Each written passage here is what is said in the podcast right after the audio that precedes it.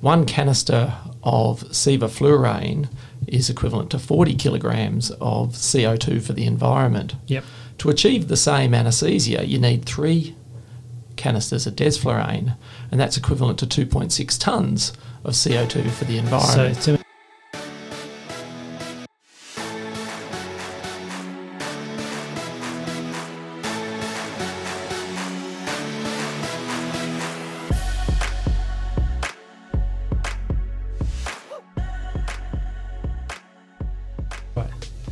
Hi everyone, welcome back to the podcast. Uh, this week I've got a new guest. Um, uh, some of you might know because I know a lot of the listeners here are, uh, are in WA, and um, I've got uh, Dr. Chris Mitchell, who is a anaesthetic consultant colleague of mine who used to work here at King Edward uh, in a previous life for about what was it four or five years ago, Chris? Uh, yeah, five years ago I left now. Yeah, and uh, he uh, he came and gave us a um, uh, a talk to our department um, a couple of weeks ago uh, on a topic that's dear to his heart. Um, I thought before we get stuck into that, we'll, I'll let you introduce the topic uh, in a second. But um, my, one of my best memories of Chris is uh, wandering into one of the offices at the back here, and I opened the door, and there there was Chris, and there was a half dead sheep, or like a, a sheep's carcass, sitting on his desk, and he had like an ultrasound and all these needles. And I thought, oh, he's doing some sort of autopsy. I said, I'll come back later. but the other thing Chris is famous for is, is um, he patented a uh, ultrasound specific um, uh, needle for regional anaesthesia, didn't you? That, which I think is made by Pajunk now, is it? Pajunk, Yeah, doing well. Um, so anyway, that's that's, an, uh, that's a good intro. Um, so Chris, what what was the title of your talk that you gave us um, a few weeks ago, and um, which is your sort of area of interest now? Uh, I can, thank you very much, Rods, for having me both for the department uh, departmental talk and coming in for the podcast. Um, yeah, I had a, a chat to the department about environmental targets for theatres and um, changing culture. Yep. So, and, and how did you get into this? Is there a little backstory? Because you, you, I think you mentioned in your talk that you've only been sort of, um, um, you know, right into this in, in recent times. What was the backstory? You never elaborated. yes, I, look, I'm probably as bad as a lot of people. I own a own a big four wheel drive and a and a, and a, uh, a sports boat, and um, I'd travelled about five or six times in the. The, um, the year overseas, but then last year one of our um, fellows at Sir Charles Gairdner Hospital just gave a talk about there is Yep. no planet B, and um, trying to make us a bit more environmentally aware. And at that stage, the the light bulb turned on, and Right. I've been working pretty proactively at the issue since. Yeah, that's, that's, good. And I suppose you haven't been on very many sort of extended holidays since then for environmental reasons or or, or probably for other reasons. I haven't got that good yet. yeah. It's, it's, it's always easier to tell other people what to do than do it yourself. So I'm still going on holidays, yeah, but you drive, presumably. and I've still got the four wheel drive, and unfortunately still using a boat. Yeah. Oh, well, yeah. Okay. So, um, uh, how do you want to start? It was it was really, really, Well, I guess- really interesting topic, and it sort of you got my got my interest piqued as well. So some of the stuff that you you brought up, you know, I, I must admit I haven't really heard much about, but it's really interesting. Well, I guess it started from after Genevieve's talk, the registrar last year, was just picking the low-lying fruit that would be easy to make um, and to make environmental change. And the most obvious one of them after her talk was our anaesthetic use of the gas desflurane. Yep. So we have many ways that we can give an anaesthetic, but the if you're putting people off to sleep, we either use propofol, you can use a, a, a volatile called sevoflurane, or desflurane. I was pretty unaware before this talk just how filthy bad um, desflurane was for the environment, and it turns out that one canister of sevoflurane is equivalent to 40 kilograms of CO2 for the environment. Yep. To achieve the same anaesthesia, you need three canisters of desflurane, and that's equivalent to 2.6 tonnes of CO2 for the environment. to me, so forty kilograms versus two two thousand six hundred kilograms. Is that right? Correct. Is that my math? Can you explain? So, so I was shocked when you told me that. Uh, we told us that two weeks ago. Can you explain how that is? Is that like the manufacturing, um, the CO two generated by manufacturing or making the gas, or does the gas, when it's in the atmosphere, do something like uh, some chemical reaction up in the up in the ozone, or uh, what? how's that calculation come about? Mostly, it's a theoretical calculation about what happens when the gas is sitting in our atmosphere. Okay. The the story is our energy from the sun comes in at one wavelength and then tries to escape the heat tries to escape the earth at ultraviolet radiation. Okay, so it so it traps heat just like um, CO two. Exactly. Okay. So it's a it's got that absorption, absorbs that the energy and then reflects it back down to the earth. And the thing about desflurane, it's just a very stable, strong molecule, so it stays in the environment for hundreds of years. Right. Um, so that's the key cause. It's a potent um, ultraviolet light absorber Yep. and reflector, and it lasts in the environment for a long time. Okay. Well, thanks for that because I was wondering how that's a huge difference, isn't it? So, and is it you know, but but is it like a key anaesthetic drug that we that we can't do without? Because some of the people who listen to this podcast um, aren't necessarily anaesthetic um, people. I guess you know when I started anaesthesia, it was a drug that wasn't available. Um, it became sort of widely available probably from 2005 onwards, and I think the drug companies pushed it very heavily because they sell it for twice the price, and you need Yeah. to use three times as much of it, so they make six times the profit if we're using desflurane. Mm. Um, from a technical side, it has got some theoretical benefits. You can measure the difference in speed that people wake up from an anaesthetic. Yep. Um, and It's that's a- really its only. It's only a matter of minutes, though, isn't it? It literally Yeah. is minutes, and, And, most of the time, you just turn the sevoflurane off two or three minutes earlier than you would normally. Than you would if you yeah, Using than you desflurane. desflurane. that's right. And by the time they sit in recovery for you know twenty minutes, there's no recordable differences on any Yeah. um, discharge from recovery. So it's a very theoretical difference, and it m- might make you feel like you're driving a sports car instead of just a nice car from an anaesthetic point So of view. So you can go really fast all the way up to the lights and then slam on the brakes. Slam on the brakes. exactly. Yeah. Uh, yeah. So that's interesting. So um, what other? Uh, I remember when you gave a talk, you gave a sort of a scope of the problem, and it was quite interesting how much, like just in general, how much hospitals or healthcare contribute to the overall sort of um, environmental impact that human human activity is on this planet, or certainly in developed countries. Can you go through Yeah, some of those key figures? Yeah, that's it's That's pretty horrific. Um, Mm. You know, we we often think of ourselves as a fairly small part of the world, but when they calculate total um, CO two produced due to health, it adds up to about seven percent of the Australian CO two emissions. This is despite us having all that um, energy pres- um, intense mining and everything else. Yeah, because I, I always thought it was just all those factories out there and you know those big sort of industrial things pumping stuff up into the sky, and that we would be nothing, you know, or just a drop in the ocean. So that surprises me a lot. That's a really It's a Scary number, figure, isn't it? it? Yeah, it's a big number, and it's a, what's important is it's a number that we have to take responsibility for. yeah. So Um, we could make a big difference if we you know improved our lot in the hospitals. Absolutely. Yep. What else? Can, or what other issues are there? Well, the volatile issue, maybe I'll just pull back to that one because Yeah. I, I think I really should. One of my reasons to come through and talk at King Eddie's was just to thank them for what an amazing job they'd done, and that um, King Edwards had basically stopped using desflurane. Um, we've achieved the same over at Sir Charles Gairdner Hospital and at Osborne Park, which all comes together as the North Metropolitan Health Service. Yep. And just to give the listeners some idea of numbers, you know, we were producing about 50 tonne of CO2 from our anaesthetic acid, um, anaesthetics every month at North Metropolitan Health Service. With the changes, and just mostly by getting rid of desflurane, we're down to about five tonnes a That's month. So, amazing. we're- so 45 tonnes a month of CO2 changed or reduced just by changing how we're putting people to sleep. Yeah, and I reckon we're probably saving money too, because like you say, desflurane is the most expensive of all those anaesthetic drugs that we use. Yeah, it's approximately eight, eight or ten thousand dollars a month we're saving. Yeah, so we're saving money and we're doing a better job. So, yeah, hard to argue with that logic. Yeah, it's very solid, and um, some people still feel very um, wedded to their desflurane, but there's no in our hospitals. There hasn't been a report of somebody having a bad anaesthetic because it was with sevoflurane. It just doesn't happen. Sevoflurane gives an equally good anaesthetic, a good outcome, but it's better for the environment and cheaper. Yep, I haven't used desflurane personally for for five or six years. I don't think anyway, and it was not for environmental reasons, just because I know it cost a lot of money. Um, what's next on the list?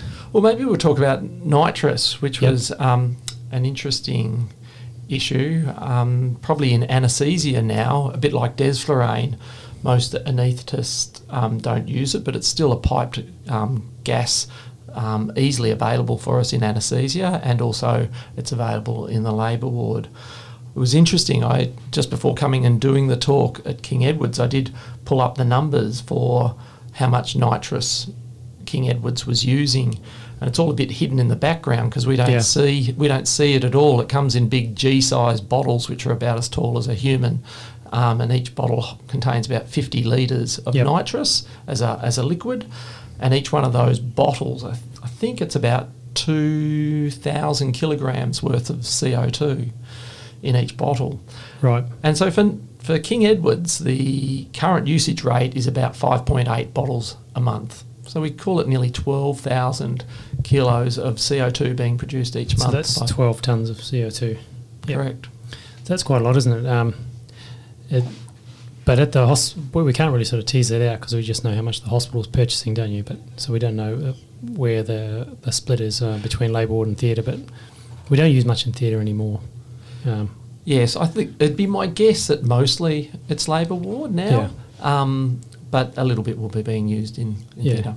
it is used in a few other th- places ar- uh, around the traps as well, isn't it? Like sometimes people use it for changes of dressings and um, some minor procedures in emergency departments. And is it used in um, the cooking industry or something? Isn't it inside some canisters? They use it for as a propellant, but I imagine that's small print compared to what we use in hospitals. Yeah, I think in anaesthetics, probably the biggest use is with children still with induction of That's anaesthesia. right. Yep. Um, and then the other big use would be in um, labour and Yeah. um, control of pain. Yep. Um, is there anything we can do to um, address that as sort of as an environmental issue, or what, are your thoughts around that? Have you had any? It's a uh, com- pe- heard different um, people discussing this or read anything about it? There's not too much written about it at the moment. It's obviously a very complex issue. The last thing we'd ever want is to try and reduce our ability to supply good pain relief for women coming in to Yeah. labour at any hospital. And so obviously it's going to be a gas that's still going to be needed in the future um, and it can't just be turned off.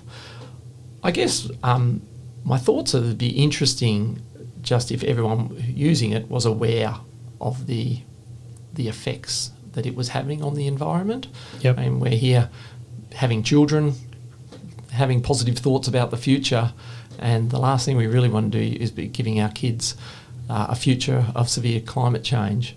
So we should be also thinking about how we how we have those kids. So it'd be nice to think about um, how much nitrous we're using, and it probably is complicated because we we know so little about the exact exactly how we're using nitrous. We don't have the basic numbers to know Yeah. how to change it.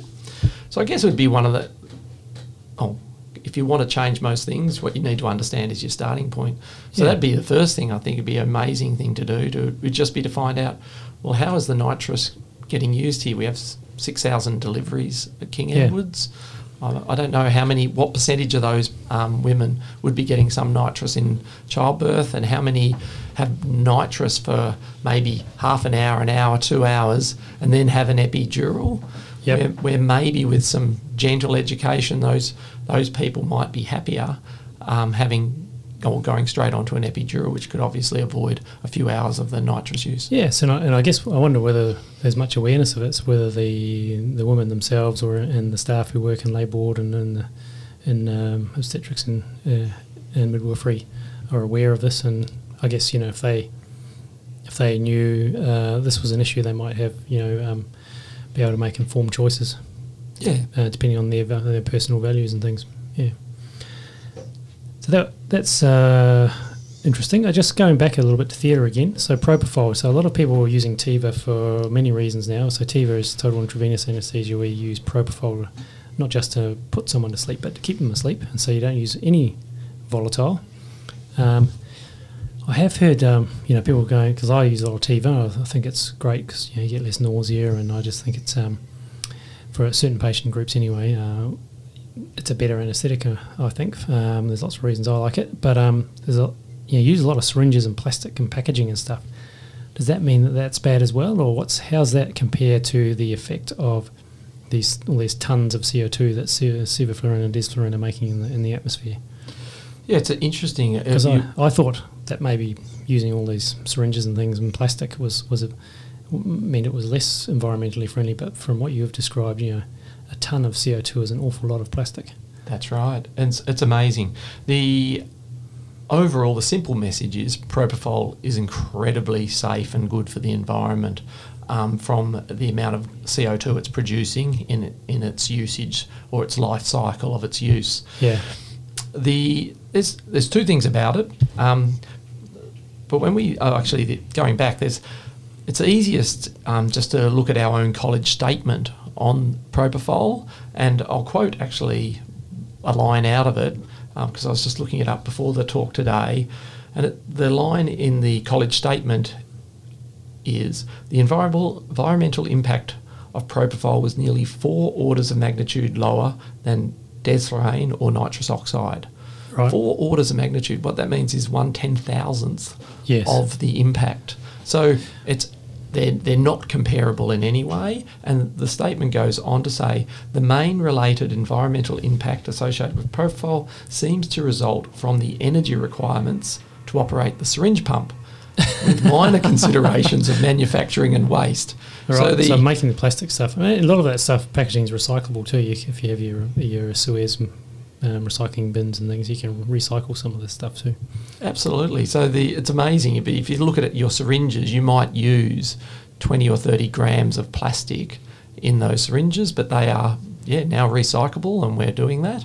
Where um, compared to the desflurane, which is producing Yeah, tons crazy. of, tons of CO2. And um, theretofore, uh, when I give an anaesthetic, I use two mils of heavy Marcaine, which comes in one tiny tiny glass ampule, which is probably about one hundredth of a stubby or something. the glass in a stubby. So, uh, has the college got any statements on that? That's pretty. I haven't seen any, but obviously spinal anaesthesia. I mean, that is the ultimate environmentally friendly anaesthetic. Yes, um, spinal anaesthesia, or may I give a good plug for peripheral regional Yeah, that's right, or, anaesthesia? you know, um, yeah. It's not so common in Australia, but certainly in France, a huge number of people would be having their shoulder surgery, upper limb, lower limb surgery just under a nerve block, Yep. and then whack on some headphones like we've got on our heads right now, Yeah, and right. listen to some nice mu- It's like music. when you have an MRI, isn't it? yeah. Yeah. Um, so that's good. Um, what else? So you've got some some some messages about how to now that everyone's sort of a bit more empowered about it. You've, we've sort of talked about the issue. How do we change things, or what, what sort of what are the low hanging fruit? How, what can we do? Yeah, people, people are all fired up now, mate. I th- I think there's now that we now that we've got people going. I think you know the first thing to get people in, trapped with is um, get rid of their desflurane, Yep. and I think that's a pretty positive message. You know, people feel pretty good about themselves when they're realising they're saving tons of CO two every year. Changing over to propofol, which you've already um, mentioned. The next thing's just getting down onto low flows of sevoflurane. Yep. So instead of you know the old recommendation was two litres per minute of fresh gas flow of your Sevo, reduce it down to 0.5 of a, a litre per minute because there's no um, no reported com- pro- effects of compound A or carbon monoxide poisoning, which was the old fear mongering created by the The drug companies, Drug so- companies. so So, we made sure we used use lots more. of their gas. Yeah, it was very clever marketing. Yeah. Um, the next thing, I, it's one I just read a few weeks ago, was when running our propofol anaesthesia to make sure that we um, run a high fresh gas flow at that stage. Yes, that's right. Normally, normally we run a low gas flow because we're wanting to um, minimise the amount of um, waste of our gases because they're a bad agent. But when we're using propofol, we may as well run a high flow of oxygen and air mix because that saves us um, using up our soda lime or Yep. other absorbent agents. So that's another easy way to improve our And, anaesthesia. and the cost of those um, fresh gases, that air and oxygen, is like m- minuscule. It I always thought it would be quite expensive, but you're telling me that it was like yeah, unbelievably It's cheap. like um, 0.0 cents per thousand litres of oxygen. point you know. zero. That is that zero? That's rounded to the nearest zero. It's very low anyway. It's incredibly cheap. Anyway, that was uh, which is uh, that surprised me. So it's interesting when you get some real numbers. It's funny what you think in your head. Like I was, I've been doing TIVA a lot of TIVA for years, and I've been keeping the flows low. but now just let it fly. I think it was just ingrained in us, wasn't it? Yeah. All good anaesthesia, you turn down your flows, and so we just carried it on to propofol, where Yep. we can chuck that one out. Have you got into much into recycling here at King Edward's? Um, at so funny, we, uh, you mentioned that. So two weeks ago, you gave the Tuesday morning talk, which was two weeks ago today, and then today we had the um, Lena, someone I can't remember her surname from Su- Suez, who came along, and yeah, we do have um, some enthusiasm. And we, I think we're not bad at recycling, but we can definitely get better. And uh, Shilpa, one of our SRs, has just organised for us to get the syringe recycling bins as well. Um, so it looks like that's going to get a lot better as well. Uh, although we are already re- doing quite a bit, I think.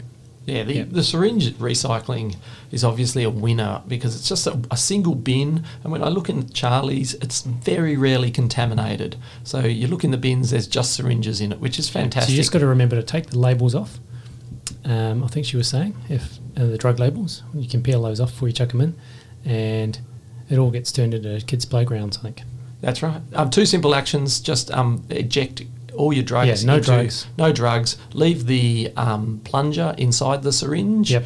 And and if you can take the label off, but they, they will actually tolerate the occasional label Yeah. in there, but just don't. yeah, make she it was saying five, there's a five percent contamination tolerance level for most of these uh, different recycling bins. Yes. Okay. Good. So that's good. And then the next one to get onto is the PVC. That's an easy easy Yep. recycling as well. It's the one that they And that's the high quality plastic that they're really after. yeah That's they love it. and they, they can in And that- Australia they mostly turned into hoses, I think, and also yeah your Ret- Is it recycling reticulation? hoses? reticulation Yeah. hoses. Yeah. And uh, so that's the the PVC is uh, one of the mo- most common products. Well, it's nearly um, our IV bags. Yes, the IVs, and there's a lot of uh, surgical and nursing staff hang up lots of um, our irrigation irrigation, irrigation bags. fluids with, with those bags too. And so And there's, a, then- there's a, a high, you know, a lot of that stuff. Then we seem to use nearly a face mask for every patient as they wake up from anaesthesia, despite most of them being young, healthy, and not knowing needing any extra oxygen at all. But we still give them a mask. Don't give them too many opioids. well. No, there's 21% around them. Yeah, that's the number of times I get to recovery and realise I hadn't turned the oxygen cylinder on anyway, and they're all still And okay. they've still got normal They're still okay. Yeah. all right. I've, I shouldn't be publicising this, should I? nah, actually, actually doesn't really matter. Okay. Any closing comments? I think we're, Oh, we're look- getting near the magic look- 20 minute mark where people will start to arrive at their destination and, and start to turn their uh, turn their phones off. Look, I just think the fo- closing comment is this: this problem is ours to solve. You know, Yep. we, we're creating six percent of our CO two. No one else is going to solve that except the people who are working in health. We need to make the simple changes we can, and we need to put pressure on our um, superiors and the people running the hospital to make sure we drive all the other changes that are needed, which is particularly in useless waste and Yeah. also um, Buying things we don't use. yeah, we buying don't things need. we don't use, and also buying things that can't be recycled or can't uh, um, have a good life cycle to them. Yes. Yep, I agree. Oh, well, thanks very much, Chris. So that's been a. Re- he's coming on his day off. Uh, he could be playing golf or kite, Sailing. board, kite boarding. Uh, I'm going there now. The board's, in the, board's or- in the car. or uh, or uh, playing Minecraft if you're my ten year old son. He'd pretty much spend twenty hours a day doing that if he was allowed to. Um, okay, thanks, Chris. No, thanks. Very informative. Cheers.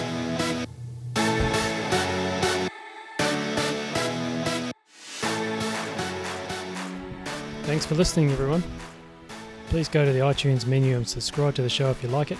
Write a review. This will also help us uh, get seen by other listeners on the iTunes menu. If you're also interested, please go to our website at www.obsanganyquickcare.org where there'll be lots of show notes and links to uh, interesting videos related to the topic that you've just listened to. See you again next time.